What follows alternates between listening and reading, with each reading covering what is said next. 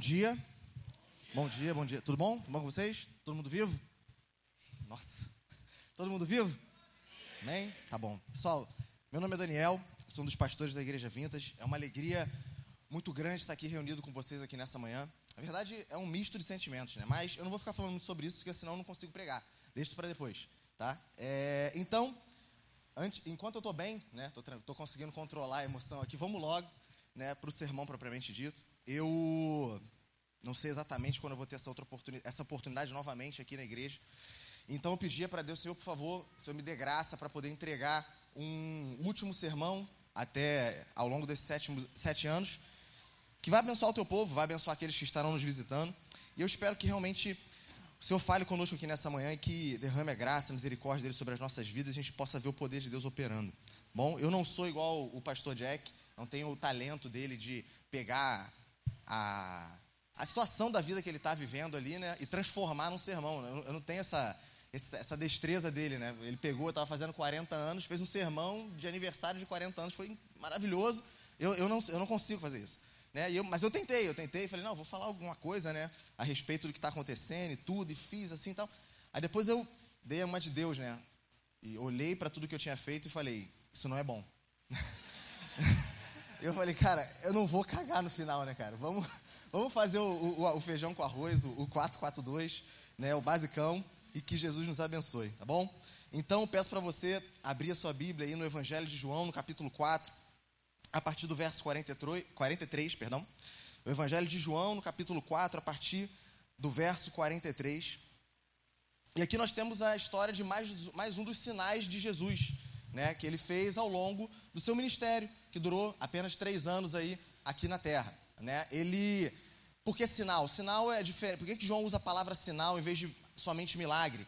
Né? Porque o sinal era um milagre que mostrava algo a mais de Jesus. Eu falei sobre isso aqui com vocês numa outra oportunidade. O sinal ele revelava o caráter messiânico de Cristo.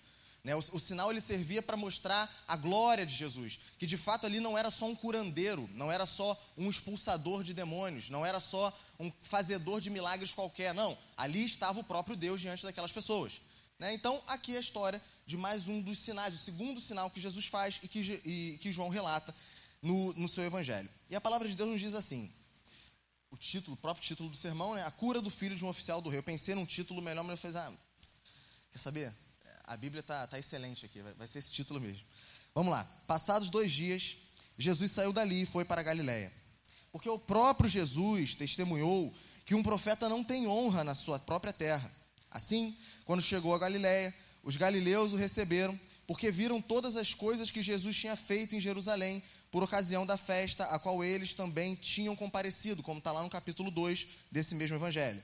Jesus foi outra vez a Caná da Galiléia, onde tinha transformado a água em vinho. E havia ali um oficial do rei cujo filho estava doente em Cafarnaum. Quando ouviu dizer que Jesus tinha vindo da Judéia para a Galiléia, foi até ele e pediu-lhe que fosse curar o seu filho que estava à beira da morte, estava morrendo. Então Jesus lhe disse: Se vocês não virem sinais e prodígios, de modo nenhum crerão. O oficial pediu mais uma vez: Senhor, venha, antes que meu filho morra. Jesus respondeu: Vá, o seu filho vai viver. O homem creu na palavra de Jesus e partiu. Quando já estava a caminho, os seus servos vieram ao encontro dele, anunciando-lhe que o seu filho estava vivo. Então perguntou a que horas o seu filho havia se sentido melhor e informaram: Ontem, à uma da tarde, a febre o deixou. Com isso, o pai reconheceu que aquela era precisamente a hora em que Jesus tinha dito a ele: O seu filho vai viver. E ele e toda a sua casa creram. Este foi o segundo sinal que Jesus fez depois de ir da Judéia para a Galiléia.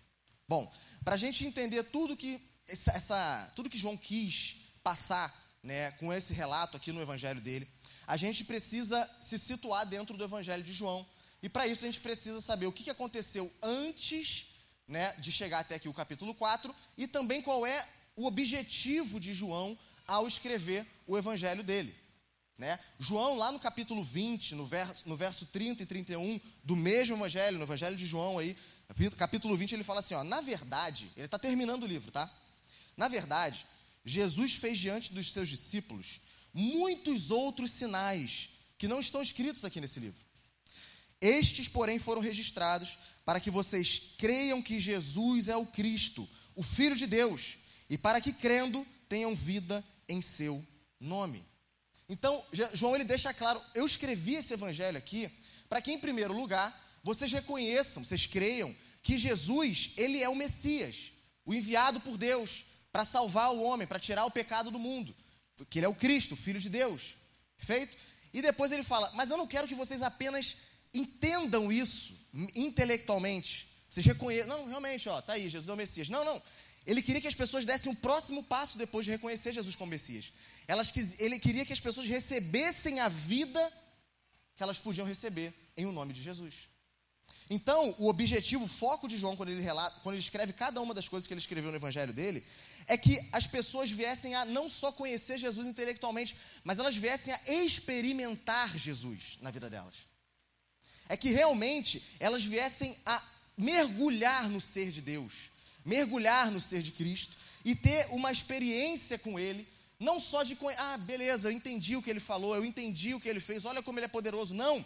Que elas olhassem para aquilo que Jesus estava fazendo, para aquilo que Jesus estava falando, e entendessem que cada milagre que ele fazia e cada palavra que ele dizia tinha a ver a respeito delas. Era uma necessidade que elas tinham. Era uma cura que elas precisavam. Era uma transformação que elas necessitavam. Vocês entenderam o que eu estou querendo dizer? Então, ele escreve tudo o que ele escreveu para que as pessoas tenham vida, a vida que verte do trono de Deus. Porque uma coisa é você saber o que é ser milionário, verdade? Você pergunta, o que é ser um milionário? A pessoa, ah, é isso, é aquilo, tu vai dar uma... outra coisa é você ser. Correto? Uma coisa é você falar que você é filho de Deus. Outra coisa é você experimentar isso no teu coração. É tu ter essa convicção inabalável de que Deus te chama de filho. E João, entendendo isso, ele relata cada, uma, cada um dos acontecimentos que ele relatou no evangelho dele. Vocês podem perceber que o evangelho, o evangelho de João ele é diferente de Mateus, Marcos e Lucas. Ele não tem as mesmas histórias. Amém? É quem já está um pouco mais habituado com a Bíblia sabe do que eu estou falando. Então ele selecionou, o Espírito Santo guiou ele a selecionar histórias muito específicas para mostrar isso para nós. Tá bom? Então, o que, que ele quer que a gente faça aqui nessa manhã? O que, que ele queria que as pessoas fizessem quando estavam lendo? elas olhassem para tudo aquilo, como eu já falei, e falassem assim: o que, que isso tem a ensinar? O que, que isso revela da minha vida? Por exemplo, vamos lá. Primeiro acontecimento no capítulo 2: Jesus transforma água em cerveja, né? não mentira, em vinho. Né? Jesus transforma água em vinho. Ele está no meio de um casamento, de uma festa de casamento, e acontece o único problema que não podia acontecer ali. Né? Na verdade, o segundo, né? O primeiro era que alguém chegasse e falasse assim: ó, esse cara te traiu. Imagina isso. Terrível seria, né? Ainda mais naquela época. Né? Então, o segundo maior problema que podia acontecer era o que? O vinho faltar na festa. Porque o vinho era o elemento básico da festa. Então, o casamento era uma festa de uma semana, que ocorria durante uma semana, porque o povo se alegrava muito com mais uma família sendo formada. Porque eu já falei isso numa outra oportunidade aqui. Um casamento acontecendo significava o povo aumentando. Né? Porque as pessoas ali não divorciavam o casamento de ter filhos. Não divorciava o casamento do sexo e de ter filhos, né? Ah, não, vamos casar. Ah, só para ficar junto. Não vamos, não vamos ter filho. Não tinha isso naquela época, não tinha essa loucura que existe hoje em dia aqui, né, no nosso tempo. Essa loucura que a gente prega e alguns vivem isso, não existia naquela época. Se alguém estava casando, ali estava se constituindo uma nova família e outros seres humanos viriam a existir depois daquele casamento. Entenderam isso? Então, o povo, toda, toda, toda aquela, aquela comunidade se alegrava. Por quê? Porque pensando em questões militares. O exército dele estava ficando mais forte, maior, sim ou não? Pensando em questões econômicas, alguém estaria aprendendo, lá no futuro, estaria aprendendo uma, no, uma nova ocupação, mais pessoas trabalhando, mais dinheiro girando, enfim. Pessoas nascendo, casamentos, casamentos acontecendo, é, desagavam diretamente na prosperidade no crescimento de uma nação. Por isso que a comunidade se alegrava toda junta e faziam essa festa de uma semana. E o responsável por fazer essa dar tudo certo na festa era o noivo. Ele era responsável por não faltar nada. Ele contratava alguns homens ali, falava: ó, a missão de vocês é não deixar faltar nada. Essa festa tem que ser inesquecível. E aí, na festa que Jesus está, nos primeiros dias de cara, assim, acaba o vinho. Só isso. Só acaba o vinho. E aí, o que, o que, que na sociedade da época ali, o que estava acontecendo com aquele homem? Provavelmente ele ia dormir no sofá, né? Depois disso. Mas é, o principal que estava acontecendo ali era o quê? O casamento dele estava em jogo. Porque o pai daquela noiva ele podia olhar para aquele cara e falar assim: Cara, peraí. Esse cara ele está ele tá deixando, em uma semana ele não está conseguindo manter uma festa de uma semana. Ele não está conseguindo organizar, trabalhar, prover o sustento necessário para uma festa de uma semana. Como é que eu vou entregar minha filha na mão desse cara? E naquela época o pai tinha o poder de fazer o quê? Quem lembra? Anular um casamento. Então, o, o cara estava com a cabeça na guilhotina. E aí Jesus vem e transforma a água em vinho. Alguns que estavam ali, e, até mesmo nós, assim, lendo essa história, a gente pode pensar assim, bah, né, Jesus ele livrou a pele daquele cara, né, manteve, sustentou o casamento dele e ainda deu um bom vinho. Ah, olha como Jesus é bom. E acha que a história acaba aí. Só que não, o que Jesus foi fazendo, fez, quis, o que ele quis ensinar com aquela atitude, e o motivo de João ter relatado isso aqui, aqui vai muito além dele livrar a pele de um noivo e dar um bom vinho para uma festa. O que Jesus veio fazer com aquela atitude era mostrar que o que a religião não podia fazer, ele veio fazer. Como assim? O que, que tem a ver? Vamos lá. Vocês lembram que ele usou as tal das talhas, né? Tinham, tinham lá algumas talhas que os judeus usavam para guardar a água que eles usavam para purificação cerimonial. A água para o judeu é a mesma coisa que o álcool em gel para a gente hoje. Eles usavam para tudo. Né? Ah, eu vou oferecer um sacrifício a Deus. Lava a mão com, limpa a mão com água. Ah, eu estou aqui no meio do sacrifício, agora vou ter que fazer uma outra oferta. Limpa a mão com água e começa tudo de novo. Ah, não, agora acabou tudo. Água. É, é, é tipo álcool em gel da época lá, entenderam o que eu estou falando? Percebem? Né? Entenderam? Estão me acompanhando? Beleza. Então, é, só que o que, que a água podia fazer por aquele noivo naquele momento? Aquela água que estava nas talhas ali, o que, que ela podia fazer pelo noivo? Nada. Podia resolver o problema dele? Podia salvar o casamento dele? Podia devolver alegria para aquele coração, para aquela família? Não. Jesus vem o quê? Pega aquela água, naquelas talhas, e transforma aquela água em vinho. Mostrando que o que a religião não pode fazer, ele veio fazer. Ou seja, vamos lá, Algumas pessoas que estavam ali pensaram, como eu falei antes para vocês, nossa, Jesus salvou a pele desse cara e ainda deu um bom vinho para a festa. Só que alguns que estavam ali entenderam o que, que Jesus estava falando. E eles perceberam que aquilo ali tinha algo relacionado com a vida deles. E se eu e você estamos com os corações abertos aqui nessa manhã, nós temos que olhar para a Bíblia, Bíblia exatamente da mesma forma. Alguns que estavam ali presentes, eles pensaram assim: cara, será que a minha vida ela não está tomada pelo vazio da religião, e eu não entendo o que é o amor de Deus ainda. Alguns olharam para aquela situação e falaram assim: eu estou mergulhado na religião. O meu relacionamento com Deus é um relacionamento religioso. É só metas a cumprir, é, fiz, não fiz, acertei, errei.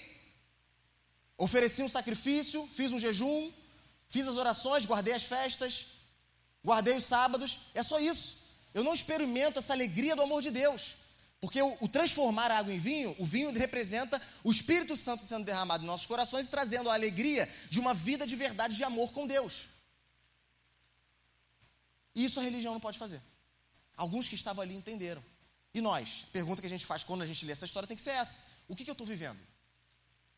Eu estou vivendo com Deus um relacionamento de religião, morto, vazio, Manos da minha. Eu tô, eu tô, mas, mas pregador, eu estou há 40 anos na igreja. 40 anos vivendo uma mentira. Ou eu estou vivendo a alegria do amor de Deus como um pai. Todos os dias eu vivo e experimento isso. A alegria de ter o amor de Deus como um pai derramado no meu coração. Depois disso, Jesus ele tem aquela, aquela história que para mim, nesse. Desculpa, desculpa, Senhor, eu estou tá falando isso. Mas o título das Bíblias dessa história eu acho ruim. Né? Ele fala, é, Jesus purifica o templo. Cara, tinha que ser, sei lá, sei lá, Jesus joga uma bomba no templo, Jesus destrói o templo, Jesus bota o templo abaixo, alguma coisa desse tipo. A próxima história é essa. Jesus ele chega ali, né? Chega lá em Jerusalém, e ele chega ali no templo, e olha aquela bagunça, aquela, parecendo um mercado público, né? E por que, ele fica tão indignado? Vamos lá. Quando ele chega, ele chega no pátio externo, no átrio exterior, que era o único lugar do templo onde o gentil podia pisar, para poder de alguma forma participar do culto a Deus. Entenderam isso? O gentil ele não podia entrar lá dentro do templo, como judeu. Ele só podia ficar ali no pátio externo. para poder cultuar a Deus, tá bom? E aí o judeu, inteligentemente, eles olham para o gentil, olham para o samaritano, oram para o galileu e falam assim: ah, esse pessoal não é muito importante, não. Vamos fazer o seguinte: vamos pegar esse espaço aqui, né, que, que era para eles, vamos, vamos ganhar dinheiro para a gente investir no templo. Aí eles botam uma opção de banca ali, uma opção de loja, uma opção de, de, de venda, e começa a ganhar dinheiro. E uma das coisas que eles vendiam era animais para sacrifício. Tem noção disso? Tem noção como isso era abominável aos olhos de Deus? Sim ou não? Sim? Ou seja, o povo de Deus estava dizendo assim: o perdido para mim não é interessante. Não importa. Jesus olha para eles e fala: como assim, cara? O que, que vocês estão pensando, o que vocês estão fazendo da casa do meu pai? Ele vai, com toda a calma do mundo, testa o chicote e bota tudo abaixo. Liga o modo full, modo turbo, e destrói tudo. Né? O super saiyajin ali e vai, bota tudo para baixo. Só que alguns que estavam. Ali, aí três tipos de pessoas estavam ali olhando. O primeiro tipo de pessoa é os caras que estavam perdendo dinheiro por causa daquilo. E eles falam: quem tu pensa que tu é para fazer isso? Aí Jesus fala assim: ó, derruba esse templo e levanta ele em três dias. um mágico. Demorou, esse templo aqui demorou mais de 10 anos para ser construído e você levanta em três dias.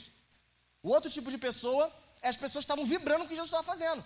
O, o gentil, o galileu, talvez um samaritano, não sei, isso é, isso é muito mais improvável, né?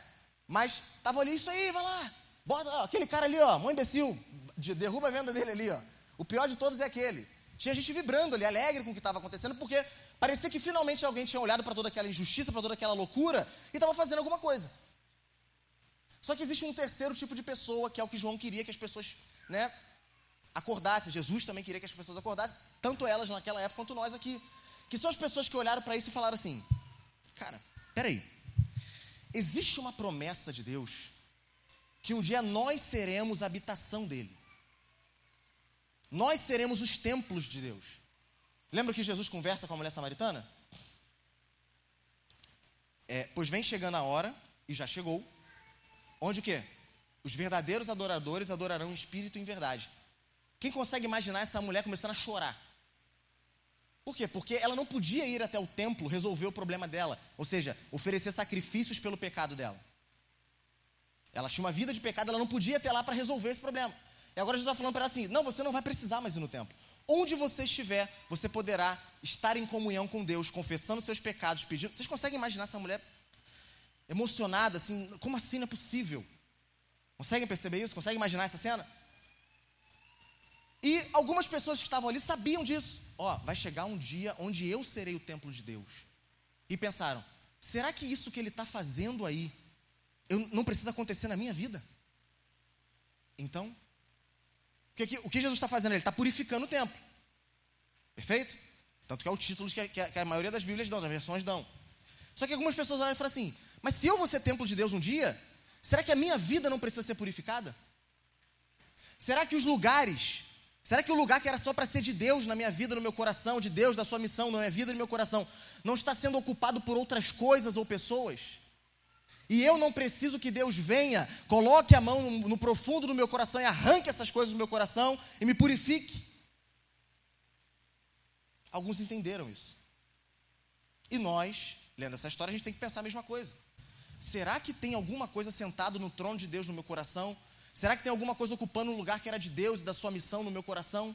Será que existem ídolos? Será que existem, sei lá, sonhos, planos, é, vontades que eu tenho que estão impedindo a vida de Deus ser derramada mais na minha vida, ou eu avançar com a missão do Senhor através da minha vida, e essas coisas estão tomando o lugar de Deus e Deus precisa me purificar? Essa é a maneira certa de ler a história. Era isso que João queria. Depois a gente tem a história, a, a história onde Jesus conversa com um o mestre da lei, qual é o nome dele? Quem lembra? Nicodemos, famoso Nicodemos, né? E aquele homem, gente, ele era um, uma pessoa sensacional, tá?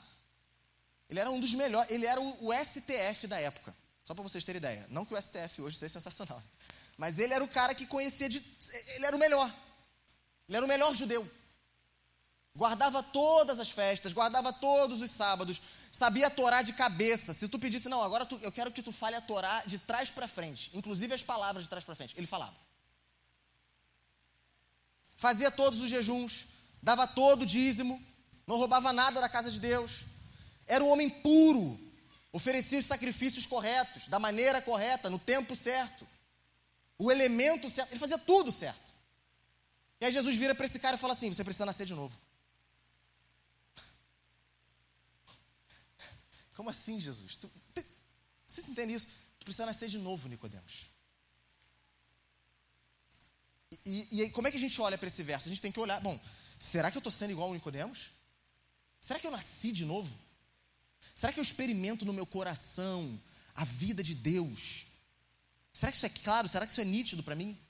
Você olha para o teu coração agora pensa em você, na tua vida, olha lá no profundo da tua alma. Tem a vida de Deus pulsando no meu coração. Eu nasci de novo. Eu nasci das entranhas de Deus. Eu sou habitado pelo Espírito Santo como um testemunho de que eu sou filho de Deus. E depois a gente tem o encontro de Jesus com a mulher samaritana, que é o que acontece exatamente antes dessa história que a gente está lendo aqui hoje. E Jesus tem um diálogo incrível com ela ali. Só que chega um momento que ele fala assim: ó, se você soubesse o que eu tenho para te oferecer, a água que eu tenho para te oferecer, você me pediria, eu te, eu te daria água viva. A mulher fala assim: você não tem nenhum balde, você não tem nada, como é que você vai me dar essa, água, essa tal da água, água da vida, água viva? E Jesus fala assim: ó, se você tomar da água que eu tenho, você não só vai ficar sem sede, mas dentro de você vai ser colocado uma fonte a jorrar para a eternidade. Aquela mulher estava ali porque ela tinha vergonha dos pecados da vida dela. Ela queria esconder isso de todo mundo. Por isso que ela ia só à tarde ali no, no poço, quando a água já estava morna, já estava ruim de beber. Mas ela preferia beber uma água ruim do que ter que encarar os olhares de todo mundo naquela cidade. E ser lembrada do pecado, da vida de pecado dela. Jesus chega para ele e fala assim: Não, eu vou matar a sede da tua alma por perdão e ainda vou colocar dentro de você uma fonte de ar jorrar para toda a eternidade. Você nunca mais vai sentir essa sede. Essa água que está aqui, ela pode matar tua sede agora. A água que eu tenho vai matar tua sede para toda a eternidade. E aquela mulher, ah, eu quero essa água. E que, aí a gente olha para essa história, o que, que a gente tem que pensar? Será que existe essa fonte de água viva dentro de mim? Será que eu experimento isso? Ou a minha vida é só tristeza? É só depressão? É só amargura? É só inveja? é só murmuração, é só treva. É o tempo todo reclamando, o tempo todo murmurando, o tempo todo, ah, mais Deus, mais Deus, o tempo todo triste, o tempo todo lutando contra a depressão, o tempo todo isso. Não estou dizendo que essas lutas não sejam legítimas, mas a tua vida não pode ser só isso. Por quê? Porque Deus prometeu que vai botar dentro de nós uma fonte a jorrar vida para a eternidade. A gente vê isso na nossa vida, sim ou não? É assim que João queria que a gente olhasse as histórias. E essa agora não é diferente. Perfeito? Então me acompanha aí. Vai olhando verso a verso comigo. No verso 43, nos é dito que Jesus, depois de dois dias de que ele estava em Samaria, ele segue para Galiléia, como era o plano inicial dele lá no capítulo 2. Né, descobrem que ele estava, que os discípulos dele estavam batizando pessoas. Ele fala: Bom, é melhor eu sair daqui, vou para Galiléia. Só que ele podia passar por Samaria ou não, ele escolhe passar porque ele tinha um encontro marcado num poço desde a eternidade lá. Né? Então, acontece tudo, ele fica dois dias ali, acontece um avivamento naquela cidade. Alguns estudiosos vão dizer que o samaritanismo era uma religião extremamente forte. Era, não, era, não tinha nada a ver com o, a, a, o povo de Israel, né? tinha a ver com os samaritanos, tanto que o nome era samaritanismo. Era uma mistura de religiões. Pegava um pouco do que era de Deus, pegava um pouco do que era sírio, pegava um pouco do que era da Babilônia, pegava, entendeu? Eles misturaram uma opção de elementos numa religião só e praticavam aquela religião. E era uma religião muito forte. Só que chega um momento da história que essa religião some. Não encontra mais nenhum relato, nenhum vestígio dela na história. E alguns atribuem isso a esse avivamento que aconteceu nessa cidade, através da pregação de Jesus e da vida daquela mulher. E dois dias depois disso, ele segue, então, para Galiléia, e não para a Judéia.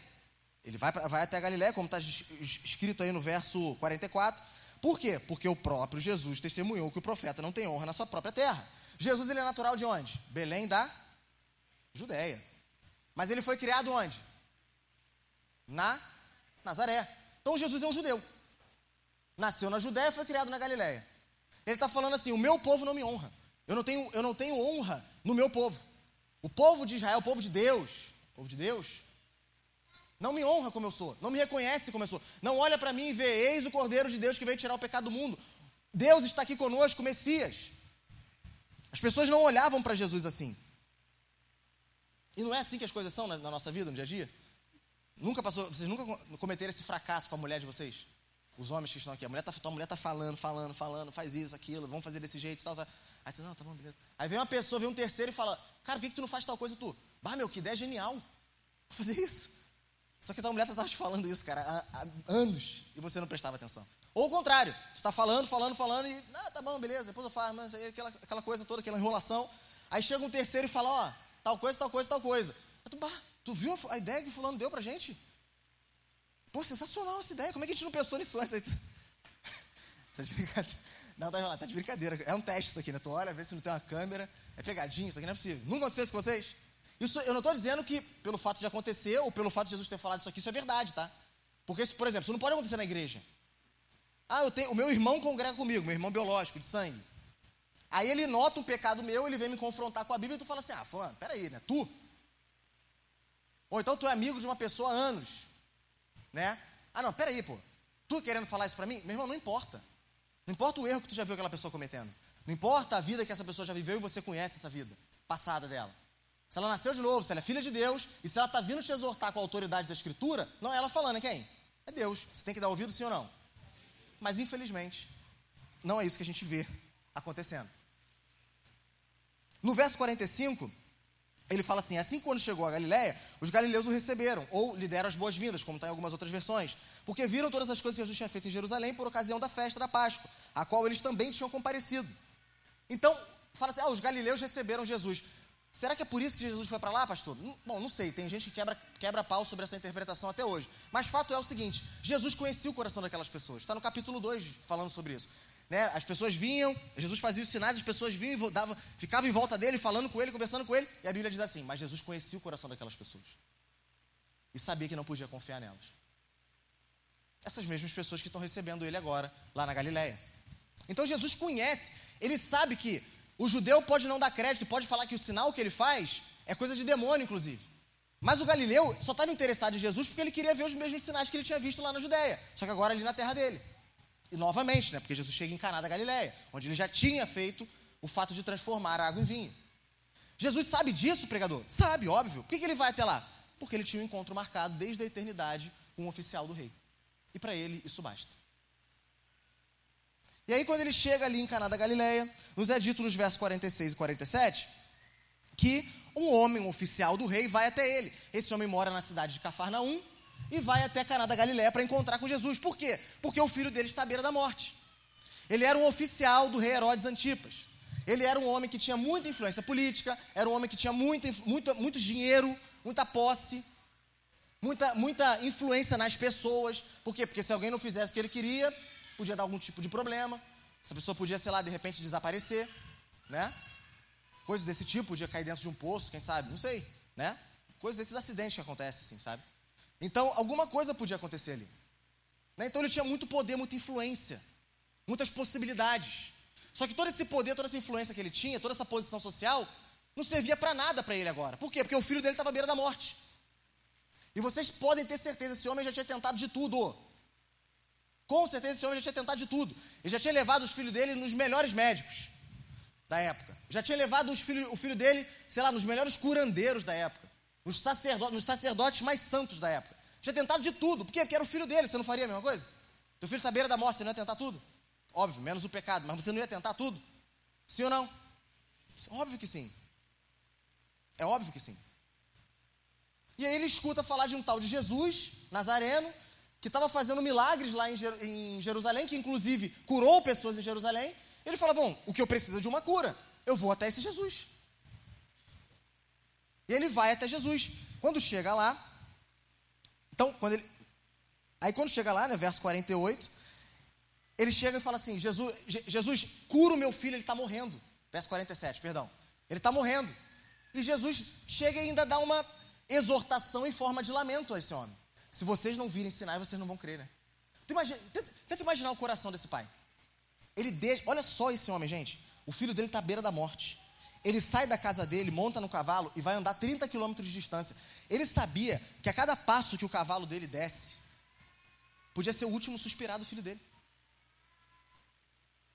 Ele está tão desesperado que ele aceita até isso para ver a cura do filho dele. E quando ele chega lá, Jesus fala para ele assim: Se vocês não virem sinais, vocês não vão crer, né?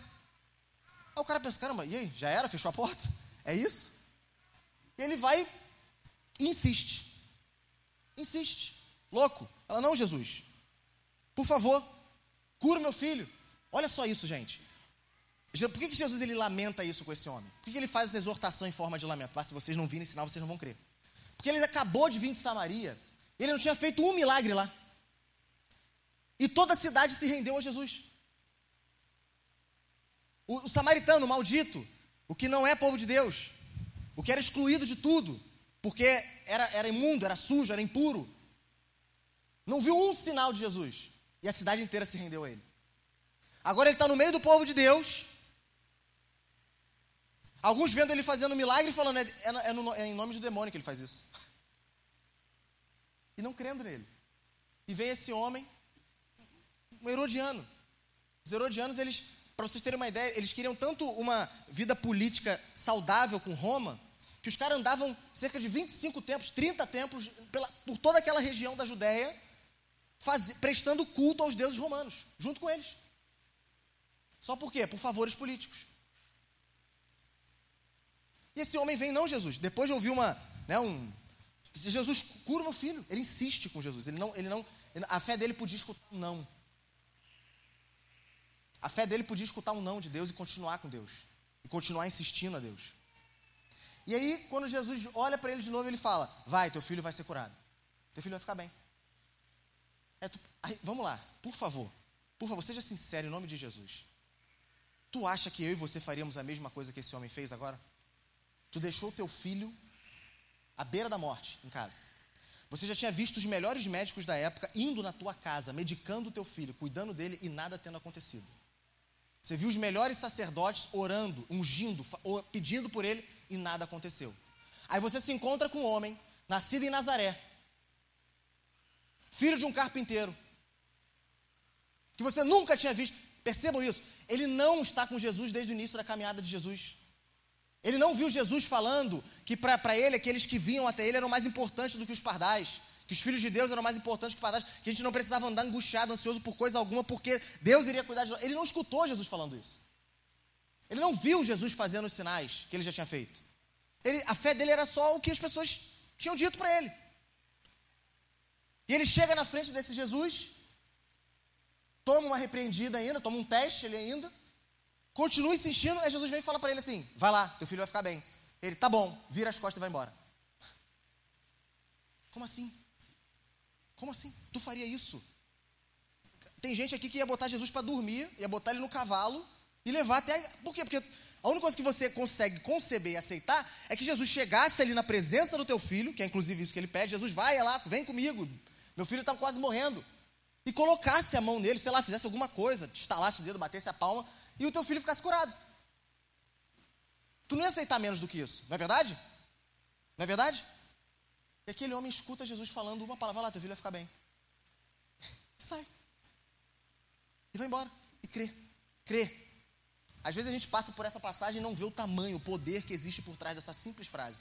Aquele homem creu na palavra de Jesus e partiu. Ele creu e partiu. Como seria maravilhoso se fosse assim na igreja? Como seria maravilhoso se o povo de Deus fosse assim? Se a gente olhasse, lesse a palavra de Deus, ouvisse os nossos líderes, nossos pastores falando e simplesmente cresce. Eu creio, tá bom, é Jesus que falou, é, crê, vai embora. É isso. Quantas vezes está em aconselhamento? Aí chega num ponto ali que a pessoa quer que tu tire um coelho da cartola. Não tem coelho para tirar da cartola.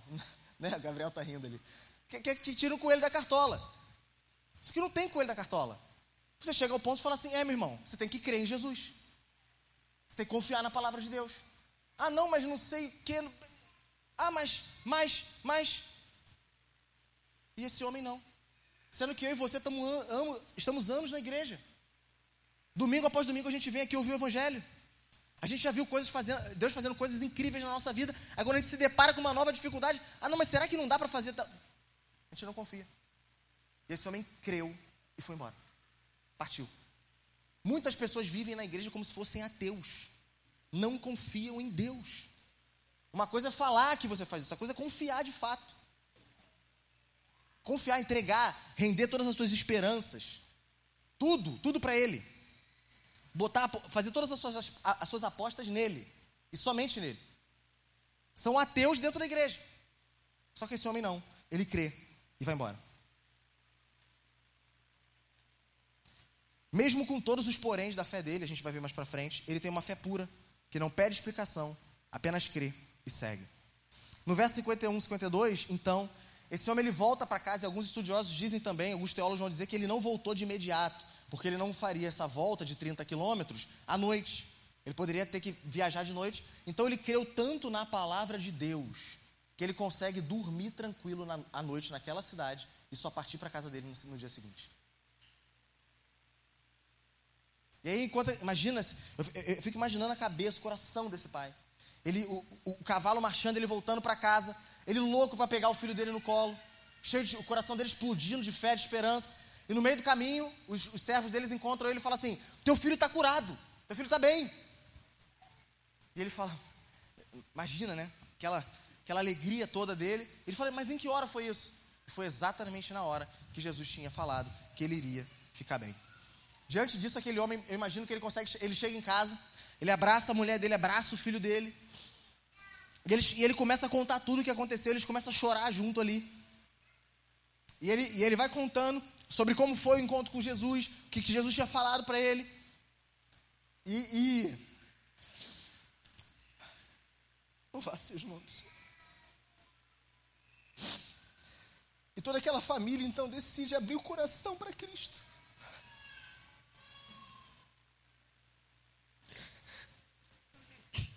decide se render a Jesus. Aquele homem, ele frequentava os melhores lugares naquela época. Ele tinha tudo o que ele queria a favor dele. Ele nem sabia o que era crer em Jesus ainda. A igreja de Jesus nem tinha começado ainda. A igreja só começa lá em Atos capítulo 2, a gente está no Evangelho de João ainda. Olha o time de Jesus, gente. Pescadores, um guerrilheiro, um ladrão, um bandido, um, um ex-tudo, ex isso, ex aquilo. Bah, vamos ganhar a Copa do Mundo, Jesus. E aquele homem, ele decide largar tudo e seguir Jesus. Ele abre o coração dele, ele abre a casa dele para Jesus. Ele sabia que aquilo ia custar a posição dele, ele sabia que ia custar tudo. E ainda assim ele decide agora andar com os simples seguidores de Jesus. Ele nem, talvez nem soubesse a profundidade disso, mas ele não queria saber o que significava servir Jesus, crer nele entregar a vida dele. Por quê? Ele já tinha servido um rei antes. Ele sabia o que era servir um rei. Agora era só ele olhar e falar assim: se por Herodes eu, eu trabalhei tantas horas, eu fui a tantos templos, eu fiz tantas outras coisas, agora eu vou fazer por Jesus. Por quê? Porque Herodes não pôde fazer nada por mim. Não pôde fazer nada por mim. Olha só, meu filho estava morrendo. O que, que Herodes pôde fazer por mim? O que a minha posição pode fazer por mim? Nada. Nada. E diante daquilo ele fala assim: por que, que eu vou continuar com isso então? É óbvio que eu vou me entregar para Jesus. E ele e toda a sua casa abrem o coração, as portas para Jesus e entregam a sua vida a ele. Aquele homem ele foi a Jesus pensando que quem precisava ser curado era o filho dele, que estava à beira da morte. Mas Jesus via muito além disso. Jesus sabia que aquele homem precisava ser curado. Que ele e toda a sua casa precisavam ser curados, não de uma enfermidade apenas, mas da incredulidade do pecado. Eles precisavam da vida de Deus. Da vida que só Deus pode dar. E aí essa história, por que ela é tão poderosa, tão, tão gloriosa? Porque é uma história de Deus. Não é a história de, da cura de um filho, de um, de, um, de um oficial do rei apenas. É uma história da graça de Deus invadindo o nosso mundo sendo derramada sobre nós, homens indignos que não merecemos nada. Num homem que nem sequer conhecia Jesus, só tinha escutado falar dele. E Jesus derrama sobre ele a graça dele, derrama sobre ele a bondade dele, a misericórdia, o poder dele, e não só cura o filho dele, mas salva toda a sua família. E essa história, ela deixa algumas lições para nós, pelo menos cinco lições eu queria passar com vocês aqui. A primeira lição, por favor, preste atenção, que esse é o momento onde nós estamos fazendo ou não aquilo que João queria que a gente fizesse. Pegando a palavra de Deus e sabendo, eu vivo isso ou não. Então vamos lá. Primeira lição, primeira verdade, é que a familiaridade com as coisas de Deus pode nos afastar dele. A familiaridade com as coisas de Deus, a familiaridade com o sagrado, pode nos afastar de Deus. Como assim? Vamos lá. Você é uma pessoa que está no caminho de Deus há muitos anos. Você já sabe o que é ir na igreja, e ter uma rotina de ir à igreja, de frequentar a igreja. Você sempre participou das reuniões de oração, você sempre participou dos estudos bíblicos, sempre participou de vigília, você sempre participou de, sei lá, de grupos caseiros, você já pregou o evangelho, você já evangelizou, você já levou comida para necessitados. Ou então você está aqui frequentando aqui a nossa igreja há, há, há, semanas, meses, anos talvez. Você já sabe até como é que vai, a hora que está começando a terminar o sermão. Ó, quando o pastor Jack fala essa frase, está terminando. Tu já é tão curtido que tu já tem todo esse trejeito evangélico, já sabe tudo. Sabe tudo, conhece tudo. Sabe citar os autores certos. Sabe ler os livros que você tem que ler, os caras que você tem que procurar. O que você tem que falar pra gente na hora do aperto. Tem gente que é assim, né? Vai ser confrontado, ela sabe exatamente o que dá. Eu vou, eu vou, é tipo como se fosse isca, né? Joga a isca que ele mordeu. Opa, me livrei. Infelizmente tem gente que é assim. Já sabe o que falar. A desculpa que você vai dar, ou a explicação que você vai dar. Sabe como fingir um arrependimento. Você, você já sabe tudo, você tem todos os trejeitos evangelho. Nada disso aqui é uma novidade para você. Você já deve ter ouvido outras pessoas pregando, inclusive, sobre essa passagem. Só que a vida de Deus, que verte dos meios de graça, não existe batendo no teu peito. Você não experimenta uma vida de intimidade, de relacionamento profundo, verdadeiro, transformador e poderoso com Deus. Você participar da ceia é só mais uma ceia para você. Ler, ouvir a pregação do evangelho é só mais uma pregação. Se colocar diante de Deus em oração é só mais uma oração. Ler a Bíblia é só mais uma leitura. Ler um livro é só mais um livro. É só mais uma sacada teológica que agora eu vou ter para poder responder uma nova pergunta. É só mais uma nova saída que eu vou ter para poder explicar, falar, falar de Jesus para alguém. Enfim, essas coisas são só isso. São só isso. Quando você serve, é só uma escala que você está cumprindo. Nada é espiritual. Em nada você sente a vida de Deus. E outra coisa, quando você fala do nome de Jesus, quando você escuta falar do nome de Jesus, quando você cita o nome de Jesus, você é tão quanto aquele mundo do teu professor de história da faculdade, do colégio, que fala, ah, Jesus é um ente da história, importante é isso aí. Você dá tanto peso quanto ele, nenhum. Porque o nome de Jesus, só de você ouvir, você já não sente mais aquele, sabe, o teu coração sendo aquecido. Por quê? Porque estão falando do teu Salvador, estão falando do teu amigo.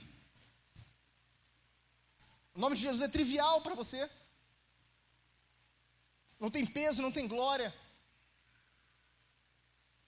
É só mais uma vez, é só, é só, é só é Jesus, eu, eu, entendo, eu conheço a história, é Jesus. Eu conheço esse cara, é Jesus. Perdeu, perdeu, perdeu esse amor.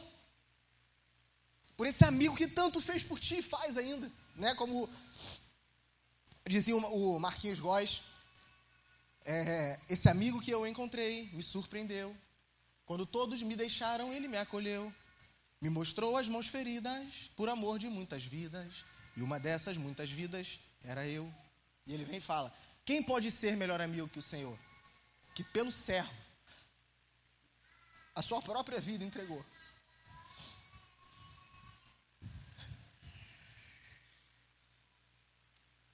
Já perdemos isso. Jesus é só mais um nome qualquer.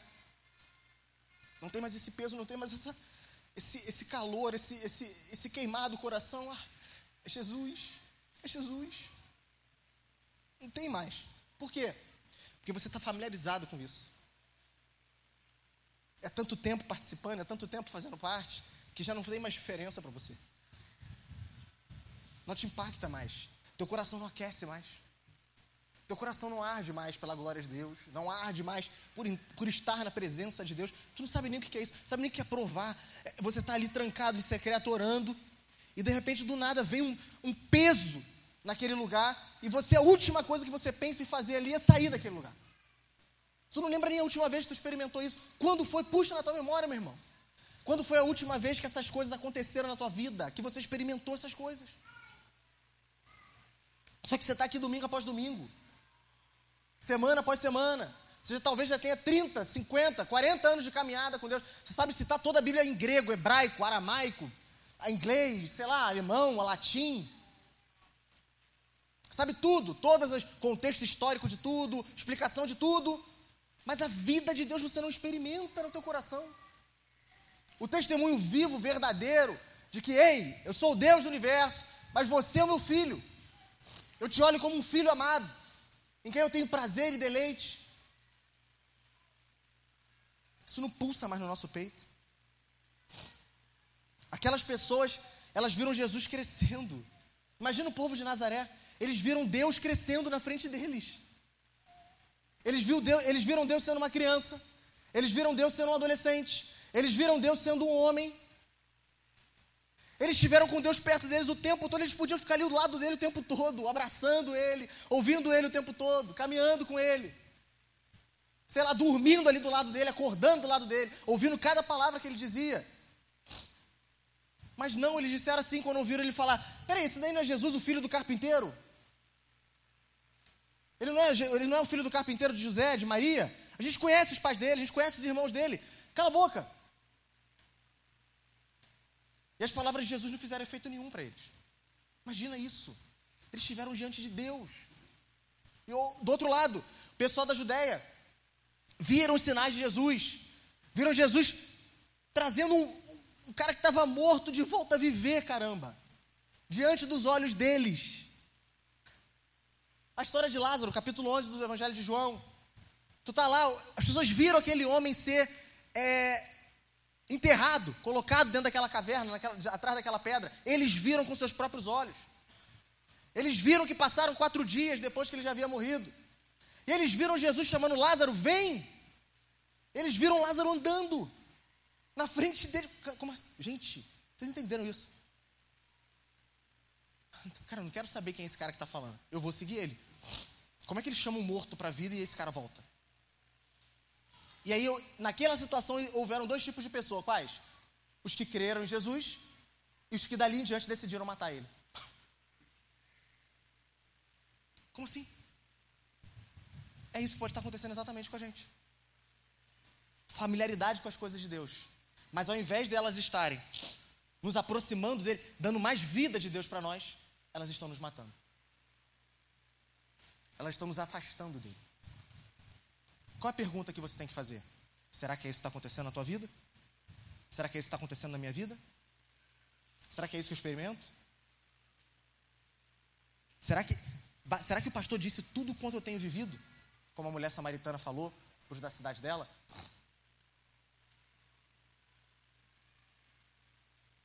Como está você hoje em relação à familiaridade que você tem com as coisas de Deus? Isso está te levando para perto de Deus. Você sente a vida de Deus pulsar no teu coração. Você fala assim, não, o que o pregador está falando, isso daí eu experimento pela misericórdia de Jesus. Obrigado, Senhor. Me mantém assim, me persevera desse jeito. Ou então não. Você fala assim, não, é realmente o negativo que ele está falando é o que eu experimento na minha vida. Segunda lição. A abundância dos recursos dessa vida não pode nos livrar das aflições. Esse homem tinha tudo. Ele era muito rico. Só que a riqueza, a influência, o poder dele estavam de joelhos diante da morte. Não podiam fazer nada por ele. Nada, nada. Já tinha tentado de tudo e não podiam fazer nada por ele. E muitos pensam, dentro da igreja, fora da igreja, seja lá, você sendo você está aqui nessa manhã, você é cristão, você não é cristão, isso é para todos. Muitos pensam que a ter muito alguma coisa que o mundo tem a nos oferecer vai nos impedir de chorar, vai nos impedir de sofrer, vai nos impedir de derramar lágrimas. E o recurso que o mundo tem a oferecer, que é mais famoso nesse, nesse ponto, é o que? O dinheiro. Muitos pensam que o dinheiro vai nos livrar de problemas. Não existe um erro mais fatal que pensar que um rico ou alguém que tem muito dos recursos desse mundo está livre de dores, de preocupações, de sofrimentos, de perdas e de lágrimas. O dinheiro ele pode até te livrar da pobreza e das dívidas, se você for uma pessoa sábia. Mas ele não pode te livrar da morte. Né? Como dizia aquela música do, do Apocalipse 16, para que tanto dinheiro não adianta pôr no bolso do terno, eles não aceitam isso lá no inferno, nada, não valeu de nada. Não é isso? Quem não, quem não conhece essa música está perdendo. Muito boa essa música, tá? Então, é rap, para quem não gosta, sinto muito. É, então, não, vai, não adianta, ele está tá falando o quê? Para que, que tu passou, pisou nas pessoas, deu a tua vida inteira para juntar dinheiro, se quando tu chegar lá no inferno, tu não vai poder oferecer isso pro diabo? Para comprar um lugarzinho menos pior no inferno. Porque lá não tem lugar melhor, né? Então, nas riquezas existem preocupações certas e confortos incertos. Nós não devemos invejar os ricos. Nós devemos orar por eles, para que eles se convertam, para que eles venham até Jesus. Normalmente, aqueles que esbanjam farturas, esbanjam os recursos desse mundo, fazem isso para esconder corações sofridos, dores, tristezas, lágrimas, sofrimentos verdadeiros e reais. Por exemplo, tem um vídeo na internet, no YouTube, na, da Madonna, que de 30 segundos, ela está dando uma, uma entrevista para uma, uma entrevistadora, para uma repórter da revista Poser, né? uma revista muito famosa lá fora. E aí, já fazia 10 anos da carreira dela, e essa, essa entrevistadora chega para ela e fala assim: Madonna, a gente está aqui há 10 anos do início da sua carreira, e você atingiu o auge do mundo da música. Você é uma mulher muito influente. Você conquistou todos os prêmios. Você tem uma fortuna ao seu dispor. Ela só, só confirmando assim. E aí ela, a, a entrevistadora vem e pergunta para ela assim: Você trocaria essas coisas por alguma coisa? Aí ela fala: Sim, e fica quieta. A entrevistadora pergunta: Pelo quê? Aí ela: Por uma mãe.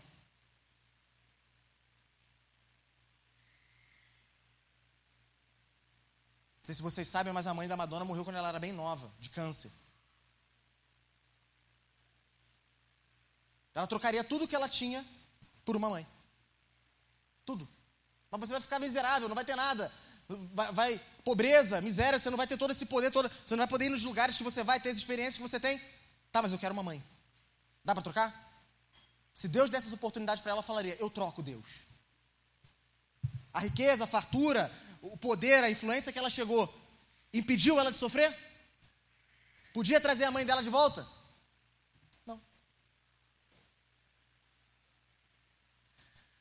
Precisamos aprender a estar satisfeitos com Deus, com aquilo que Ele é e com aquilo que Ele nos dá. E entender que quem, tem, quem é rico é aquele que tem tesouro no céu. O verdadeiro rico é aquele que ajunta tesouro no céu, onde a traça e a ferrugem não podem corromper, não podem tirar dele, não podem tomar isso dele. Isso serve para toda e qualquer outra coisa que esse mundo tem a oferecer. Eu estou falando do dinheiro, mas você pode substituir o dinheiro por qualquer outra coisa. Prazer. Tem pessoas que não se imaginam viver sozinhas. Não, não me imagino morrer sem casar, sem ter filho. Não me imagino ficando sozinha. Então ela se entrega a todos os prazeres que ela pode nessa vida, sexuais, experiências, viagens, lugares novos, diferentes, para estar com pessoas, conhecer pessoas, se deitar com pessoas fazendo tudo o que ela pode fazer, tudo, tudo que o prazer, todo, todo e qualquer coisa que possa oferecer prazer para ela, ela quer ter. Ela quer experimentar. Só que ela percebe que a cada vez que ela faz um, dá um passo adiante, experimenta um novo prazer, isso não é suficiente para poder satisfazer o coração dela. E ela precisa mergulhar mais fundo. E ela precisa mergulhar mais fundo. E ela precisa mergulhar mais fundo. Isso é infinito. Não para. Por quê? Porque esses prazeres não podem impedir ela de sofrer não podem impedir ela de estar só.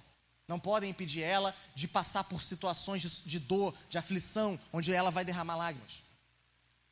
Experiências, eu amo viajar, amo conhecer lugar, enfim. Não importa a abundância do recurso e qual recurso você tenha, isso não vai impedir você de sofrer. Ou isso não vai poder devolver para você aquilo que hoje te faz sofrer que, que muitas pessoas erram? E isso aqui pode estar acontecendo com qualquer um de nós. Presta atenção nisso aqui. A vida bate, bate forte. Eu não sou coaching, tá? Eu não vou ficar falando nada motivacional e nem desmotivacional. Vou tentar falar a verdade, tá bom? Falar a verdade para vocês. A vida bate, ela bate forte. O mundo não tem pena. O mundo não tem pena de ninguém. O mundo te faz chorar. No mundo você é atraído. Mentem para você e de você. Você, enquanto você está servindo para uma coisa, Todos estão do teu lado, todos são teus amigos, todos, todos te abraçam, todos se importam contigo. Quando você deixa de servir, ninguém mais lembra de você. No mundo as pessoas te usam. Coisas que acontecem na vida te fazem chorar, colocam lágrimas nos teus olhos, colocam dores, feridas no teu coração. Colocam marcas que você nunca talvez supere. Que você sempre vai chorar por essas marcas. Você sempre vai lamentar por essas marcas. E só Jesus para te consolar. Só Jesus para te manter de pé, mesmo com essas marcas doendo, batendo, sendo lembrado todo dia. É o mundo que faz isso, é a vida, é o pecado que fez isso com a gente, que destruiu o nosso mundo dessa forma. E aí as pessoas podem até concordar comigo. E aí eu falo assim, tá, mas como é que você está fazendo então para solucionar esse teu problema? Como é que, para quem você está pedindo um lenço para enxugar essas suas lágrimas? Para quem você está pedindo ajuda para poder te sustentar nessas suas dores? Aí sabe onde a maioria das pessoas procura? No próprio mundo. Olha que ideia brilhante. Aquele que colocou a lágrima no teu olho. Aquele que colocou a marca no teu coração que dói e te faz sofrer. É, é com ele que você vai pedir: pô, tem um lenço aí para enxugar meus olhos? Tem um ombro aí para eu chorar? Isso faz sentido? Isso faz sentido? Não faz sentido nenhum, mas é o que a maioria das pessoas fazem. E elas dão a vida fazendo isso. Elas gastam a vida delas fazendo isso. Entende uma coisa: o mundo que coloca as dores no teu coração e a lágrima nos teus olhos nunca irá enxugar essas lágrimas, porque ele não consegue. Ele não tem poder para isso. O único que tem poder para isso é Jesus. Olha só o mundo ao redor desse, desse oficial do rei. Olha o mundo dele: dinheiro, muito dinheiro, muito poder, muita influência, tudo de joelhos diante da morte. Só que graças a Deus que esse homem marchou em direção ao único que não se ajoelha diante da morte, que é Jesus. Ao único que não se ajoelha diante dos sofrimentos, das dores, das lágrimas, das marcas nos, cora nos corações, das aflições. Jesus, Jesus, Jesus e Jesus. Será que não é essa a solução que você estava tão. está anos da tua vida procurando? Você está aqui nessa manhã, eu não sei como é que você está, como é que está o teu coração, mas talvez você esteja fazendo exatamente isso que eu estou falando. E será que não é Jesus a resposta que você sempre procurou? Tentou de tudo e não, não dá jeito, não, não acontece nada, não muda. Será que não é Jesus então que você precisa? Será que não é aquele que não, não se ajoelha diante da morte? Será que não é aquele que está acima das dores e dos sofrimentos e que nos dá esperança de um lugar onde nós habitaremos eternamente com Ele, onde nenhuma lágrima mais será derramada? Onde, onde nenhuma dor mais será sentida? Onde nenhum sofrimento mais irá acontecer, irá tomar nossas vidas, nossos corações? Será que não é Jesus então? Será que tudo que aconteceu na tua vida até hoje não te trouxe até aqui para isso? Para você reconhecer, é realmente, eu estou pedindo o lenço que o mundo oferece e eu só estou me machucando mais, só estou chorando mais. Eu preciso de alguém que definitivamente enxugue minhas lágrimas. E se é Jesus, pregador, eu quero esse Jesus. A abundância dos recursos dessa vida não vai te livrar dessas coisas. Não vai te livrar dessas coisas. Eu não estou dizendo também que se entregar a Jesus vai te livrar disso. Mas uma coisa eu te garanto: se você se entregar a Jesus, isso não será capaz de destruir a tua vida. Próximo, é tolice viver como se o amanhã fosse certo. Nessa história a gente vê a ordem das coisas invertidas. Um pai está prestes a enterrar o seu filho. É isso que está acontecendo. Um senhor está fazendo todas as coisas que, que estão ao seu alcance para poder solucionar, dar, devolver a vida para um jovem. Só que se a gente reparar para pensar na história do mundo, de todas as coisas, como diz o Riley, desde o início da história da humanidade, coisas foram relatadas, histórias foram relatadas na Bíblia para nos ensinar isso aqui. Porque o primeiro túmulo da história da humanidade não foi de um pai, foi de quem? De um filho, Abel.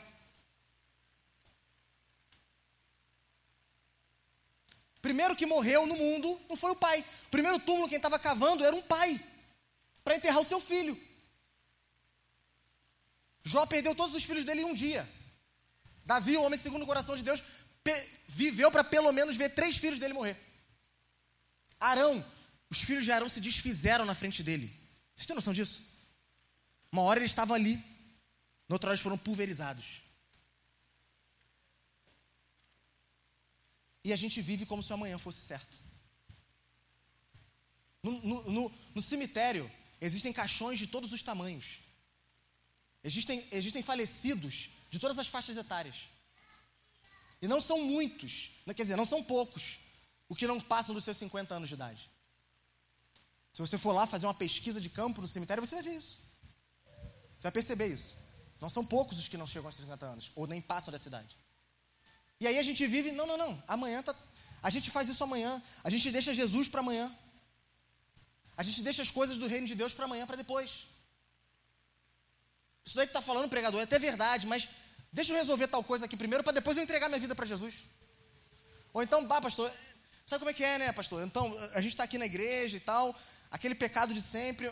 Assim, a gente está tentando, tá tentando, acredito que daqui a um tempo a gente vai resolver, a gente vai abandonar isso. Mas como assim? Você não pode garantir que teu amanhã, é, que você vai estar aqui amanhã. Por mais que isso te doa, por mais que isso me doa, eu não posso garantir que, que os meus filhos estarão aqui amanhã, que a minha esposa vai estar aqui amanhã, eu não posso. Então, não existe tolice maior do que você viver dessa forma. Aquilo que Deus te chama para fazer hoje, para fazer agora, você fala assim: não, eu faço amanhã. E se não houver? E, se amanhã não, não, tiver?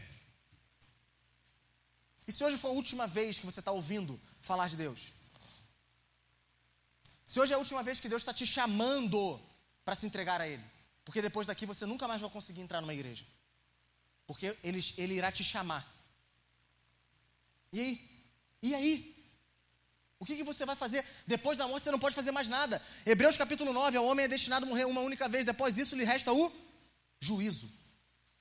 Você não vai poder fazer mais nada, nada, para consertar esse problema. Então a verdadeira sabedoria consiste em quê? Em você viver de forma tal que você esteja pronto para encontrar com Jesus a cada segundo da tua existência.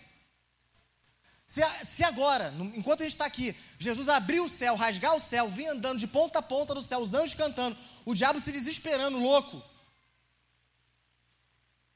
Você ter segurança de que você vai ouvir da boca de Deus, vim, da boca de do Senhor Jesus Cristo, vinde bendito, dos meus, bendito do, do meu Pai. Você não tem dúvida de que se isso vai acontecer ou não. Aí a pergunta que fica é essa: e aí? Você tem essa segurança no teu coração? Você tem essa convicção dentro do teu peito? Você pode dormir tranquilo hoje?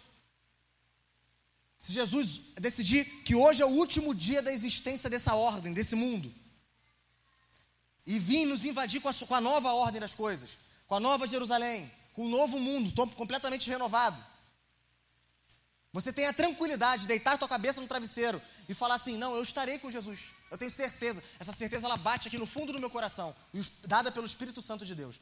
É assim que você é ou não? Se ainda tem dúvida no teu coração, se você não sabe, mas pastor, que, pregador, quem pode me dar essa certeza? Se você não sabe a resposta dessa pergunta, você não pode ir embora hoje sem alguém te dar essa resposta. Quando acabar o culto, procura alguém. Alguém que está com a camisa escrito missionário, voluntário que seja. Eu, não importa. Quem é que. Eu não tenho essa segurança. Quem é que pode me dar? E essa pessoa irá te responder. Mas não vai para casa sem você ter essa resposta. Porque isso pode custar a tua eternidade.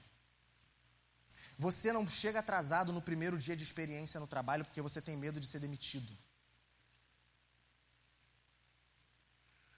Aí agora, você vai deixar para amanhã, você vai atrasar o entregar-se a Deus para amanhã, ou o entregar, ou o responder aquilo que Deus está pedindo de ti para amanhã, podendo custar a tua eternidade.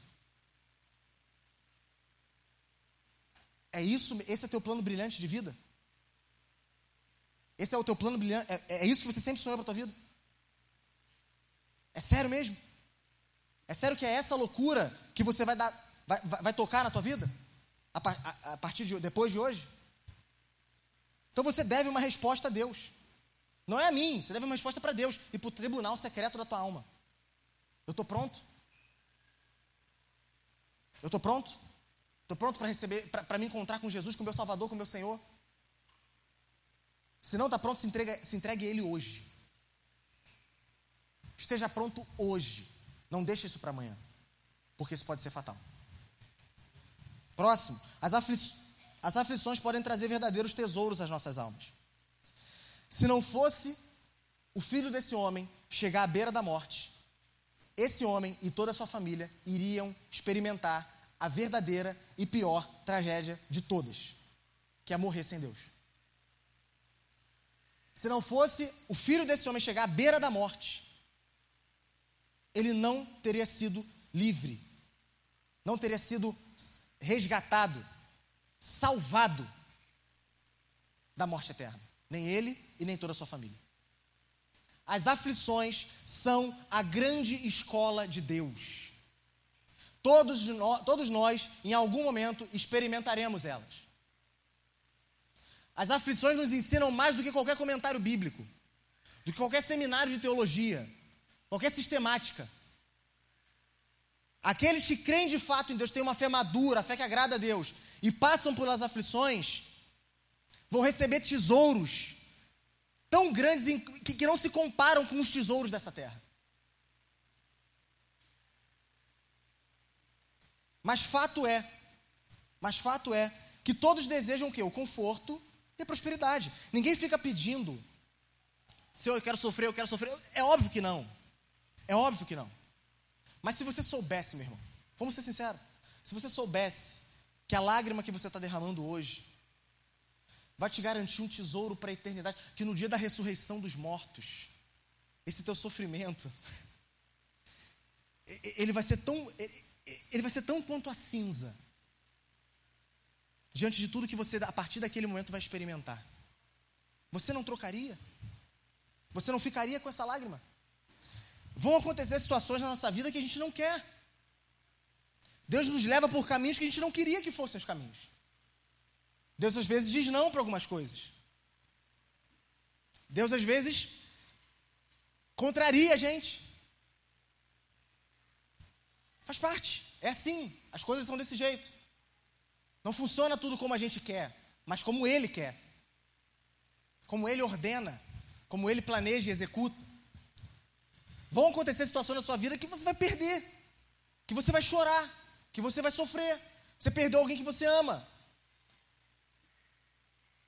Você está indo por um caminho que não era o caminho que você queria. Você queria tanto um sim de Deus, mas ele bateu o martelo e é não. Vão acontecer essas coisas. Só que como é que a gente tem que se portar nisso? Murmurando? Criando amargura no nosso coração? ressentimento contra Deus, colocando Deus à prova. Por que, Deus? Por que está fazendo isso? Por que o Senhor não me ama? Questionando o amor, a bondade de Deus? Não. O que nós temos que fazer? Senhor, o que tu queres de mim nessa situação? O que o Senhor quer me ensinar, Senhor? Por favor, me mostra. Senhor, meu olho é limitado, a minha visão é limitada. Mas me dá discernimento, me dá sabedoria, me dá sensibilidade para ouvir o sussurro do teu espírito com tudo isso que está acontecendo e, e, me ensinar o que o Senhor quer de mim. O que o Senhor quer que eu abandone? O que o Senhor quer que eu passe a fazer? Qual é a razão? Qual é o propósito disso aqui? Por como que isso vai me levar a me parecer mais com Jesus?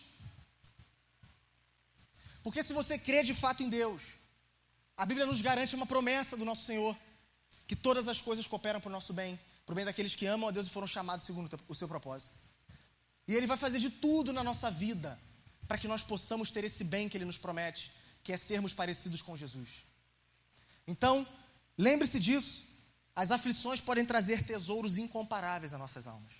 Passemos por elas, perguntando ao Senhor, Senhor, não colocando a bondade, o amor a misericórdia dele em prova, mas, Pai, o que tu queres de mim? Qual é a instrução que o Senhor quer me passar? E eu tenho certeza que nós teremos esses tesouros. Por último, para terminar, as palavras ditas por Jesus são tão quanto a sua presença. Aquele pai desesperado queria a presença de Jesus. Ele queria que Jesus descesse junto com ele. Que Jesus fosse junto com ele até a casa dele, tocasse no filho dele, o filho dele ficasse curado. Aquele homem não acreditava que Jesus podia, à distância, curar o filho dele. Ele também não acreditava que, se caso o filho dele já estivesse morto, Jesus podia ir lá e chamar ele de volta da morte. Só que Jesus falha e a enfermidade vai embora. A 30 quilômetros de distância. Jesus fala e acontece. Vocês percebem o poder de Deus? Vocês percebem o poder da palavra de Deus? Vocês notam como a gente pode confiar? Pode não, como a gente deve confiar em cada uma das promessas de Deus? Os puritanos, eles tinham um, uma, um hábito muito interessante. Enquanto eles liam a Bíblia, eles tomavam nota de cada uma das promessas de Deus. Cada uma delas. Desde Gênesis até Apocalipse. E eles oravam uma por uma. Por quê? Porque eles achavam um insulto contra Deus, contra a palavra dele, não orar por uma das promessas de Deus. Vocês têm noção disso? Mas agora se eu chegar para você e falar assim, como está teu relacionamento com as promessas de Deus? Você vai falar assim, mas que, que promessa? Que promessa? A gente não faz mais isso, a gente não tem mais esse exercício de tomar nota e arrazoar com Deus, como está lá em Isaías, capítulo 1, verso 18. Ou seja, entrar ali com Deus numa, como se fosse num debate, mostrando para ele, Senhor, mas ó, faz isso porque o Senhor prometeu assim, o Senhor falou isso, o Senhor fez assim, o Senhor é, é assim, o Senhor não é desse jeito. Porque a gente não conhece mais as promessas, a gente não toma mais nota. A gente não se escuda, se refugia nelas. Só que olha o que essa, essa passagem, essa história está nos mostrando aqui: que nós podemos descansar nas promessas de Deus, porque tudo quanto Jesus fala acontece. A palavra de Jesus é tão quanto a realidade. E se nós crescêssemos de fato na, na, na, nas promessas de Deus, usássemos elas para nos apresentar diante de Deus, muitas das nossas orações que nunca foram atendidas até agora, ou que não são atendidas até agora, seriam atendidas. Por quê? Porque, porque a gente não ora? Porque a gente não conhece as promessas de Deus. Ou se conhece, não confia. Aí por isso você não ora. Já que você não ora, você não recebe. Por quê? Porque é uma promessa de Deus isso. Que quando você pedir em nome dele, ele vai te dar. Se você não pede em nome dele, ele não dá. Simples assim. Ou, ou em outra vez, Jesus mostra pra gente o quê? Vocês não recebem porque vocês não sabem pedir. Por exemplo, tem gente que já orou pela conversão de pessoas e a pessoa não se converteu ainda. E a pessoa abandonou a oração. Só que ela não sabe que é uma promessa de Deus, que todos aqueles que forem até Ele, de forma nenhuma, lançará fora. Ah, mas isso é só quando for com 30 anos de idade, 20 anos de idade, 10 anos de idade, criança, adulto, velho? Não, em qualquer idade. A promessa é: todos os que virem até, até mim, de maneira nenhuma eu lançarei eles fora. E você pode chegar diante de Deus e falar: Pai, eu estou levando fulano na igreja, eu estou falando do teu nome para ele. Faz ele, tomar, faz ele ir até ti, porque a tua palavra me garante que se ele for até o Senhor, o Senhor não vai lançar ele fora. E a tua palavra também me garante que o Senhor não tem prazer na condenação de um ímpio. Entenderam isso? Entenderam como é que se ora escudado nas, nas promessas de Deus? A questão é: se você não crê, as coisas não vão acontecer.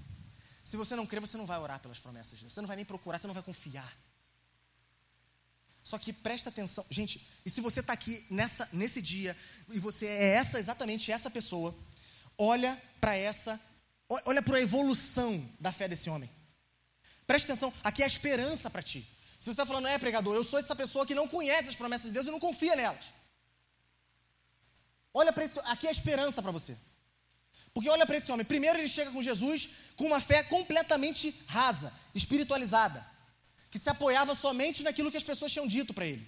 E que só que estava resumida ao, a cura do filho dele. Era só isso que ele queria. Ou que queria que Deus podia fazer. Curar o filho dele. Só isso. A fé dele se baseava nisso, não tinha conhecimento, não tinha profundidade. Ele não entendia que ele precisava de uma cura. Que ele precisava nascer de novo, ele não sabia, não entendia essas coisas. Ele vem para diante de Deus, então, com uma fé completamente errada, que é mais incredulidade do que fé. Depois disso, vamos lá. Ele, a fé dele era uma fé que limitava a ação de Deus. Porque ele não, como eu já falei, ele não acreditava que Deus podia, que Jesus podia curar o filho dele à distância, 30 quilômetros de distância, ele não acreditava nisso. Ele não acreditava que se o filho dele viesse a falecer, Jesus podia trazer ele de volta da morte para a vida. Como fez com, a, com o filho da viúva de Naim. Como fez com Lázaro. Ele não acreditava nisso. Ou seja, era uma fé que limitava Deus. Como muitos de nós estamos fazendo aqui nessa manhã. Não, eu me entrego a Jesus, tá bom, mas ele tem que fazer isso, isso, isso e isso. Eu só vou a Jesus se for desse jeito. Eu só vou a Jesus se for dessa forma. Eu só fico com Jesus se ele me der essa benção. Se ele disser sim para essa oração. Se ele se apresentar ou se as coisas na igreja forem desse jeito. Você está limitando, você está botando Deus num quadrado. Quem tu pensa que tu é? Deus é indomável. Deus é indomável, ninguém pode colocar cabresto em Deus. Deus ele é avassalador. Não tem como você segurar ele. Não tem como você segurar o amor dele. Não tem como você conter, ele vai para onde quer, quando quer, como quer, a pessoa que quiser. Você não pode conter isso, você não pode amarrar isso. Você não pode direcionar isso. Está nas mãos de Deus e só dele. Só que a fé daquele homem limitava a ação de Deus. Só que apesar de tudo isso, olha, olha a evolução que foi tendo aqui. Apesar de tudo isso, a fé que ele tinha, ainda que pequena e muito, muito fraca, muito, muito fraca, era fé. Era fé. E leva ele a orar da forma correta. Por quê? Porque ele era um oficial do rei, gente. As pessoas se curvavam diante dele. As pessoas se curvavam diante dele. E ele está desesperado, o filho dele está morrendo. Ele podia chegar a Jesus, então, talvez o senhor não saiba, mas eu sou fulano de tal, né? Sou, sou oficial do rei Herodes. Vim aqui, eu quero ter uma conversa com o senhor. A gente poderia sair do meio dessas pessoas aqui para a gente conversar? É isso que ele faz? Esse homem se humilha, se lança aos pés do Senhor. Não quero posição, dinheiro, é, poréns, orgulhos, vaidades, nada. Ele se lança aos pés de Jesus e fala: Jesus, por favor, cura o meu filho. Não tem orgulho aqui. Não tem vaidade aqui. Tem um homem de alta posição, reconhecendo que não é nada nem ninguém, mas diante daquele que é tudo e que pode tudo. E reconhecendo isso e falando: Por favor, cura o meu filho. E Jesus testa a fé dele ele continua, ele insiste: Cura o meu filho, Jesus. Não tem orgulho aqui. Não tem vaidade, não tem poréns, não tem mais. Talvez seja isso que está faltando para muitas pessoas aqui, nessa, aqui nesse dia. Se render a Jesus sem poréns, sem vaidades, sem mais. Reconhecendo que você é necessitado, se humilhando diante de Deus e falando: Por favor, Senhor, salva minha vida, muda minha história, me perdoa dos meus pecados, me resgata, me reconcilia com Deus. Me dá essa certeza que o pregador está falando, de que se eu visse Jesus hoje, eu estaria com Ele por toda a eternidade.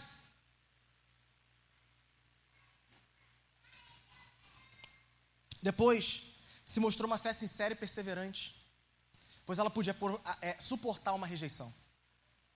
Jesus vem e fala: se vocês não virem sinal, vocês não vão crer, né? É aquele homem não está nem aí. Ele insiste. Ele recebeu de cara um não de Jesus. Podia custar a vida do filho dele. Ele insiste: Jesus cura o meu filho.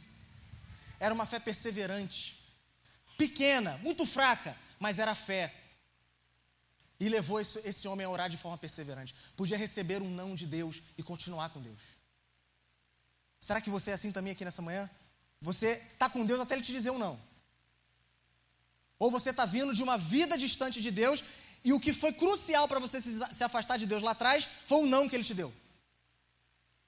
E você acha, mas como Deus me diz não assim? Como é que Ele leva a minha avó? Como é que Ele leva a minha mãe? Como é que Ele leva o meu pai assim? Ele era crente, ele era devoto. Ele era um homem de Deus, uma mulher de Deus. Porque ele queria abençoar o filho dele. Ele queria tanto bem do filho dele que antecipou o processo de santificação dele. E levou ele para perto dele mais cedo. Por isso. Mas, tirando essa explicação, talvez seja essa a sua vida hoje. Talvez seja assim que você está. Tua fé não pôde suportar uma rejeição, não de Deus. Mas é assim que você quer continuar? Ou é assim que você quer ser? Tua fé não pode suportar um não de Deus? Meus irmãos, mar calmo não faz bom marinheiro. Uma fé sem aflições, sem provas, sem nãos de Deus, sem sofrimento, sem dores, nunca será uma fé madura, nunca será uma fé potente, nunca será uma fé que agrada a Deus. Então, se você está passando por isso, saiba, é graça de Deus na tua vida. É graça de Deus na tua vida. Depois, esse homem, a fé dele evolui para uma fé que não pede, não pede provas de nada. Crê e vai. Olha só. Olha como começou e olha como esse homem está agora. É uma fé que crê e vai embora. Você tenta entrar na cabeça das pessoas que estavam à volta dele ali. Imagina essa cena. O cara para ali, desce do cavalo, vai falar com Jesus, uma pessoa de gente em volta de Jesus, os discípulos de Jesus, outras pessoas ali. Aí ele apresenta a situação dele, todo mundo escuta. Jesus fala para ele: vai lá, teu filho vai ficar bem. Aí ele: tá bom, Jesus. E vai embora. Aí todo mundo que ficou ali ficou assim, mas como assim? Como assim? Como que ele vai embora assim? Como é que ele acredita? Como é que ele sabe que isso é verdade? Para ele não importava. A fé dele chegou ao ponto de ser uma fé que não pedia prova, não pedia, não pedia demonstração de nada. Somente creu porque, somente creu e foi embora. Por quê? Porque era Jesus. A fé de verdade é assim. Por que, que ela crê? Por causa de quem está prometendo. Por causa de quem está prometendo. Se Jesus prometeu que você não estaria só, que nunca iria te abandonar, que ia te perseverar até o final, que estar contigo independente da sua da aflição que fosse, que iria te ajudar no momento de dificuldade, que iria te ajudar no momento que você precisasse de graça, de misericórdia, de força para suportar, ele vai fazer. Ele vai fazer. Por quê? Por que você pode ter certeza, pregador? Porque é Jesus. Porque é Jesus, não sou eu falando. Não é outro homem falando, é Jesus. E quando Jesus fala, é. E nada pode contrariar isso.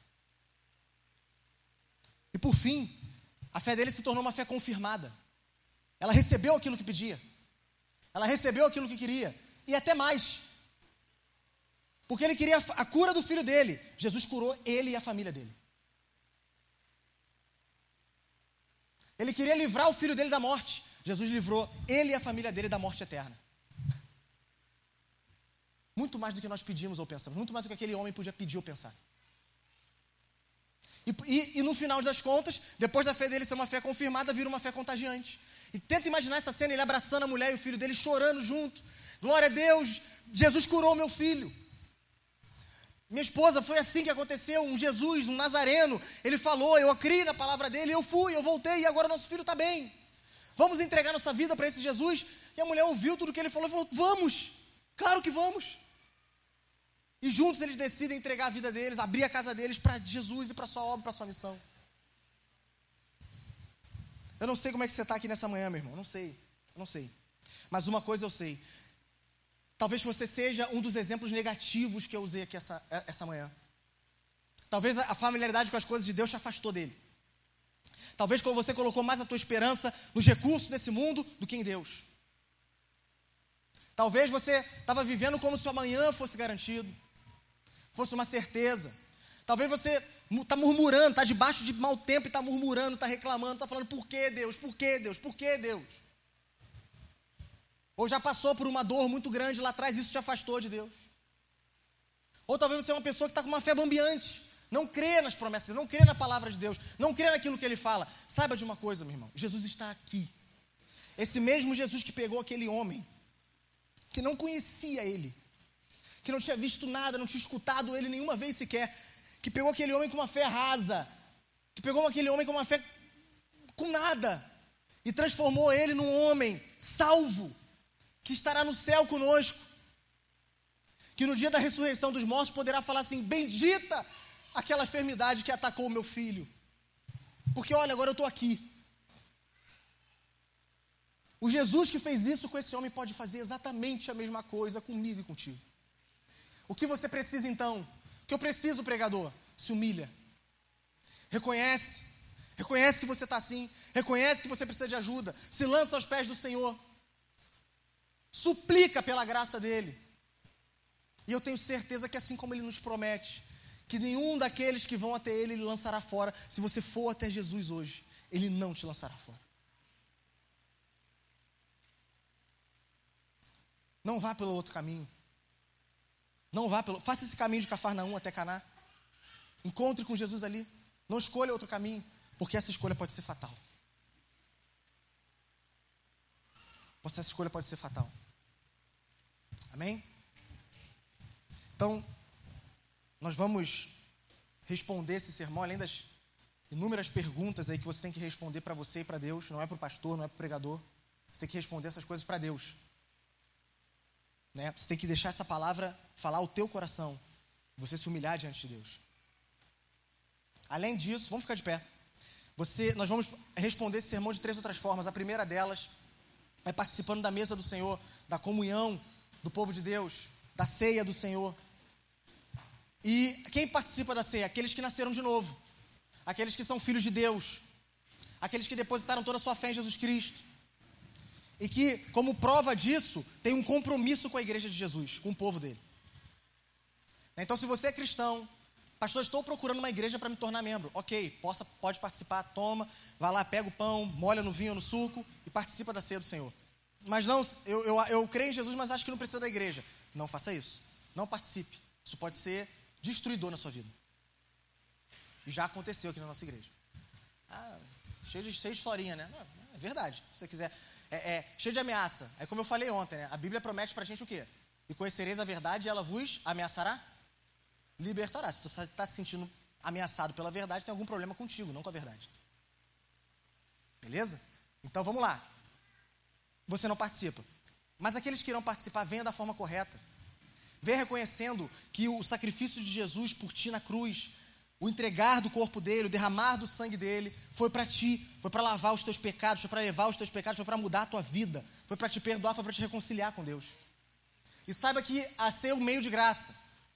Deus pode dar graça, pode derramar a unção dele sobre você, o poder do Espírito Santo sobre você aqui nessa manhã, e te dar vitória contra o pecado, te curar, te reconciliar com ele de uma vez por todas, firmar a tua fé, acrescentar a tua fé ou te capacitar para ao longo dessa semana ter uma fé contagiante como a fé desse, desse oficial do rei e, e alcançar tua família, seus amigos, enfim, as pessoas que passarem pelo teu caminho. Depois, a segunda maneira é ofertando com as nossas ofertas e os nossos dízimos.